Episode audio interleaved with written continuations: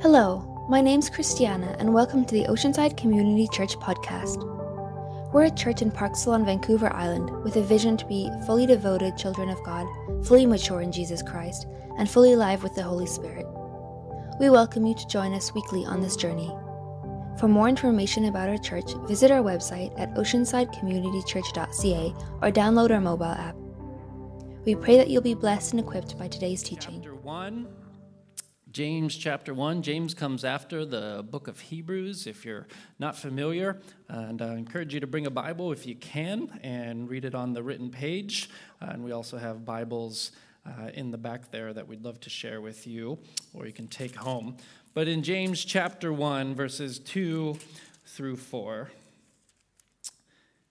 he says, Consider it pure joy, my brothers and sisters whenever you face trials of many kinds, because you know that the testing of your faith produces perseverance.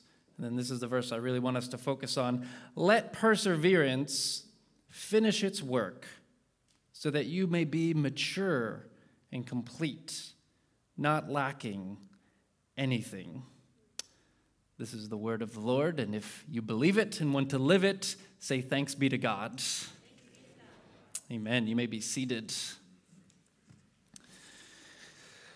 Well, my title this morning is Christian Maturity Persevering in the Slow Work of God. So, I love speed. I like things fast. Uh, I love things done quickly and efficiently. And I love making good time, especially when I'm driving. So I'm pretty much your worst nightmare on a road trip uh, because I will push it to the last possible exit. Uh, and we had some scary moments on our road trip to Pennsylvania this summer where, you know, we almost ran out of gas because I'm like, just one more exit. We can go one more exit. And uh, so if you have a small bladder, you don't want to travel with me. And I'm a bit of a, a, a speed demon on the roads, and I'm sorry. Uh, but I would love to. I would love to race cars. I would love to do that. Um, I think it'd be a lot of fun. I love uh, to make good time. I'm often kind of weaving lanes, you know, left lane, right lane, uh, as I drive. I love to try to take corners without braking and just, you know, maximum efficiency where I never have to slow down. And lately I've been really frustrated because I feel like the world's really trying to slow me down. So, first, out here on Highway 19, which was 120 kilometers an hour for the longest time. And then all of a sudden, they take it back down to 110 there, which is, you know, and that's my daily commute between Qualicum and here. And so, you know, that was bad enough. And then they change it if you keep going. Right now, it starts at 90 earlier on your way to Nanoose. And I'm like, what? I used to just have cruise control 120 all the way from Qualicum to Nanoose, no problem. And then uh, on the road above me, Rupert Road, I come back from my couple months away, and all of a sudden it went from 80 to 50. Uh, now that's, which seems pretty extreme. And then below me, down on Crescent Road to the south, they got all these speed bumps there. And I just feel like the world is trying to take away all my fun and trying to slow me down. I feel your judgment being directed towards me. So you can pray for me. But look, we live in a hurried world, right? Where we want fast everything fast roads, fast results, fast fame or success, immediate results from our life and its efforts, immediate impact from our work. We want things fast and we want them with fireworks. And that's true of our faith and our Christian life as well, that sometimes we want maturity fast. You know, we grow frustrated when we don't see results right away, when we don't feel God's presence right away the way we want to, when we don't experience maybe deliverance right away, or when a community of faith doesn't turn out to be perfect and meet all of our needs in the first few months, when our life group doesn't all become best friends right away in a couple weeks, and instead is sometimes hard and relationship building is awkward. We are impatient for results. Let me just kind of introduce what I'm saying here with a fairly uh, well known quote by Pierre uh, Teilhard de Chardin. And he says, Above all, trust in the slow work of God. We're quite naturally impatient in everything to reach the end without delay. We would like to skip the intermediate stages, but it may take a very long time. So, above all, trust in the slow work of God. And this is how it is with our faith. And this is part of what James is getting at in this passage when he says to consider it pure joy when we face trials of many times. For we know that the testing of our faith will produce perseverance, and that we let perseverance finish its work. Why? So that we may be mature and complete, not lacking anything. So there's three quick truths here that are, you know, quite obvious in verses 2 through 4, but let's just kind of spell them out. That your faith will be tested through trials. It's going to happen. In fact, in Thessalonians it says you're destined for trials. Verse 3 testing, though, is an opportunity for perseverance. And then lastly, perseverance, according to James here, is essential for Christian maturity. So let's unpack these truths a bit. Why would we respond to trials with joy? Well, James clearly gives the answer in verses 3 and 4, namely that trials will produce a deeper, more mature, and more certain faith, so that you may be mature and complete. Faith cannot be strengthened if it's not tested if it doesn't have to persevere. I mean, if faith is just believing when everything is going well, when we're feeling nothing but blessing, everybody's being kind to us, all the people around us are just so easy to love, relationships are going great, well, that doesn't really take a lot of faith or love to continue on. And certainly won't give us opportunity to grow in faith or love through perseverance because faith is kind of like a muscle, right? It needs to be put under strain and sometimes even tested in order for it to grow. And so faith is actually best exercised and therefore grows stronger through trials, through hardships, through unknowns, through suffering, when things aren't actually going the way we want them to go, when someone is difficult to love. For it's then the opportunity exists to exercise faith, strengthen it, awaken it, and to let perseverance finish its work. As the saying goes, a smooth sea never made a skilled sailor. If we want to be a mature Christian with a strong faith, we have to be tested by the waves and by the storms of life so that the skill of faith and endurance and perseverance can grow. And when we do that, our faith not only becomes stronger, but it actually becomes more essential and central to our lives. Thomas Paine says that whatever we obtain too cheap, we esteem lightly. And if our faith or discipleship is easy, if it hasn't undergone testing and trials, it won't become central to our lives because we will esteem it lightly. So, in this passage from James, we see a, a three way relationship between trials, perseverance, and maturity. Trials create opportunity for perseverance, which leads to the potential for Christian maturity, or we could kind of work backwards and say Christian maturity cannot occur without opportunity for perseverance through trials. The only road to true Christian maturity is perseverance over the course of time and testing. But the problem is, of course, we want our faith to be fast. We want quick transformation. We want the shortcut to Christian maturity, but it doesn't exist. And what we need is perseverance. We need a lifelong pursuit of maturity. And it's what Eugene Peterson called in this book here a long obedience in the same direction. And the subtitle here is Discipleship in an Instant Society. Let me just, just read you a little bit of what Peterson says because uh, it's so profound.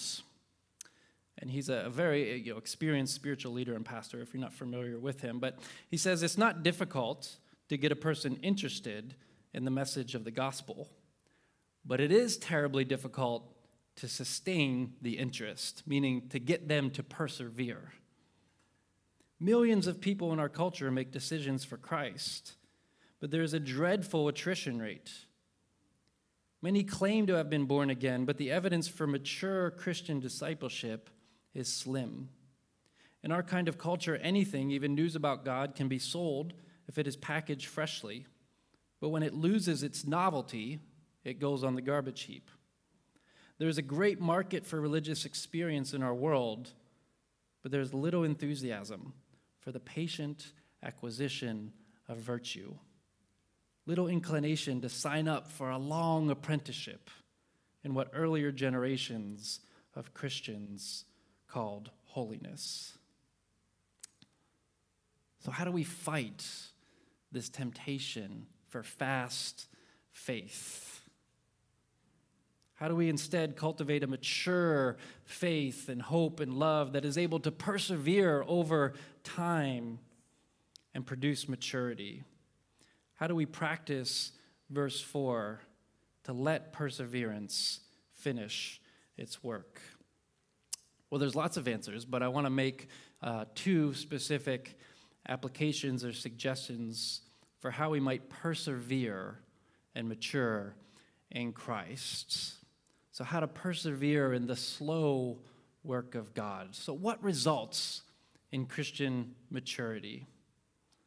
Well, one thing I want to focus on is to intentionally choose long term discipleship over short term shortcuts. Discipleship is a lifelong apprenticeship with Jesus. And the problem is, we often want those immediate or speedy results. You know, we think, well, I started giving. Why am I still struggling in my finances? I'm reading my Bible every day. Why am I still feeling depressed? I went up for prayer. Why have I not yet been delivered?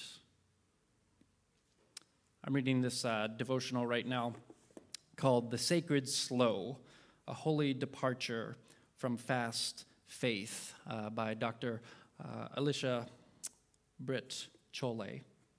And she says in our world that since information travels at rates approaching the speed of light, we now expect transformation to do the same. I want to share with you uh, this illustration or uh, graph that I uh, came across a while back that I found helpful. It's about progress and perseverance and how we are the product of our long term habits, not just for uh, short term periods. And it's called the plateau of latent potential. And on the left, you have your results, and on the right, you have time as it goes on. And we expect things to be linear, right? The, as time goes on, we expect results just to go with it. But what this says is we often expect that progress to be linear at the very least, we hope it will come quickly. In reality, the results of our efforts are often delayed. It is not until months or years later that we realize the true value of the previous work we have done. This can result in what it describes here as this valley of disappointments, which is where we often give up, where people feel discouraged after putting in weeks or months of hard work without seeing the results However, this work was not wasted, it was simply being stored. It is not until much later that the full value of our previous efforts is revealed. In other words, it's a long obedience in the same direction that produces results. We need to let perseverance finish its work, even through the valley of disappointment. And what I thought about when I saw this graph here was Galatians 6 9. Right? Let us not grow weary in doing good. For at the proper time, maybe not when we expect it, maybe not when we think it will happen, but at the proper time, we will reap a harvest if we do not give up. This uh, goes well with the story of our church here, particularly over the last uh, seven years or so. Uh, those first two years, and some of you know the story, we were a very, very small group, and uh, Hannah and I came, and there was a lot of work being put in by the congregation. People were praying, we were gathering, we were visioning, we were dreaming, we were doing all kinds of things. We were working really, really hard, but there were no immediate results. In fact, I mean, at, for a time in those first couple years, we went in reverse because people were dying, people were moving away, and so we were actually shrinking, and we were down to a very small group of people. And of course, some people said, well, it's not working, and, and gave up or lost hope. People wanted faster, immediate results and weren't willing to go through that valley of disappointment that accompanies, honestly, almost anything of significance, to let perseverance finish its work. And this idea of long term discipleship over short term shortcuts has tremendous application for our life together in a local church. Because long term discipleship takes time in community because we can't grow toward maturity until the trials and the testing come, and those come over the course of time in committed relationship. And, you know, the truth is, almost everyone loves their first six months or maybe even first year or few years in a church, right? It's new and exciting and, um, you know, new people and we're growing. Things feel pretty easy. We're, we're excited to come and meet new people and hear from speakers that are new and hear different songs. But eventually things slow down they lose their excitement.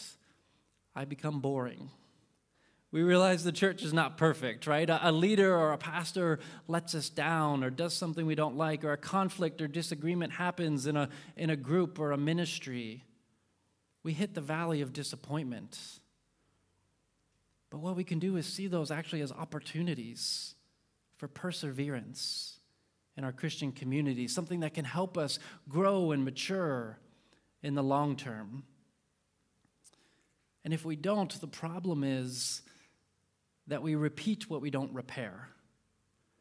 Right? And if we don't face whatever the issues are that are causing these things, we will just continue to repeat them. Because God has your long term interests in mind. He wants you to mature. So, more than likely, you're going to face it again. It's going to come up somewhere. So, we might as well deal with it so that we might grow and mature in our faith.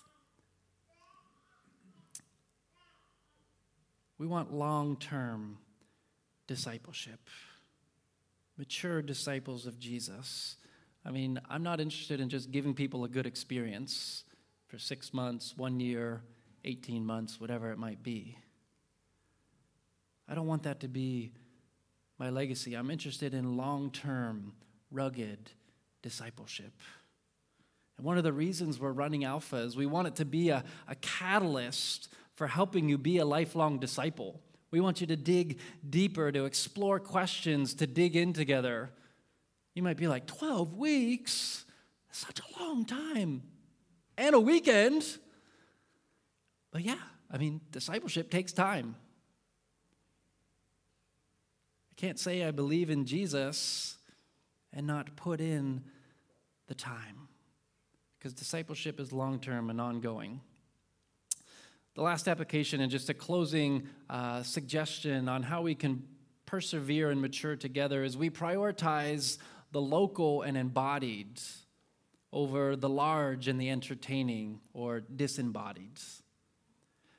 I was reading an article by uh, Pastor uh, Tish Harrison Warren entitled Preaching for Proper Names. The local church is small and placed for a reason.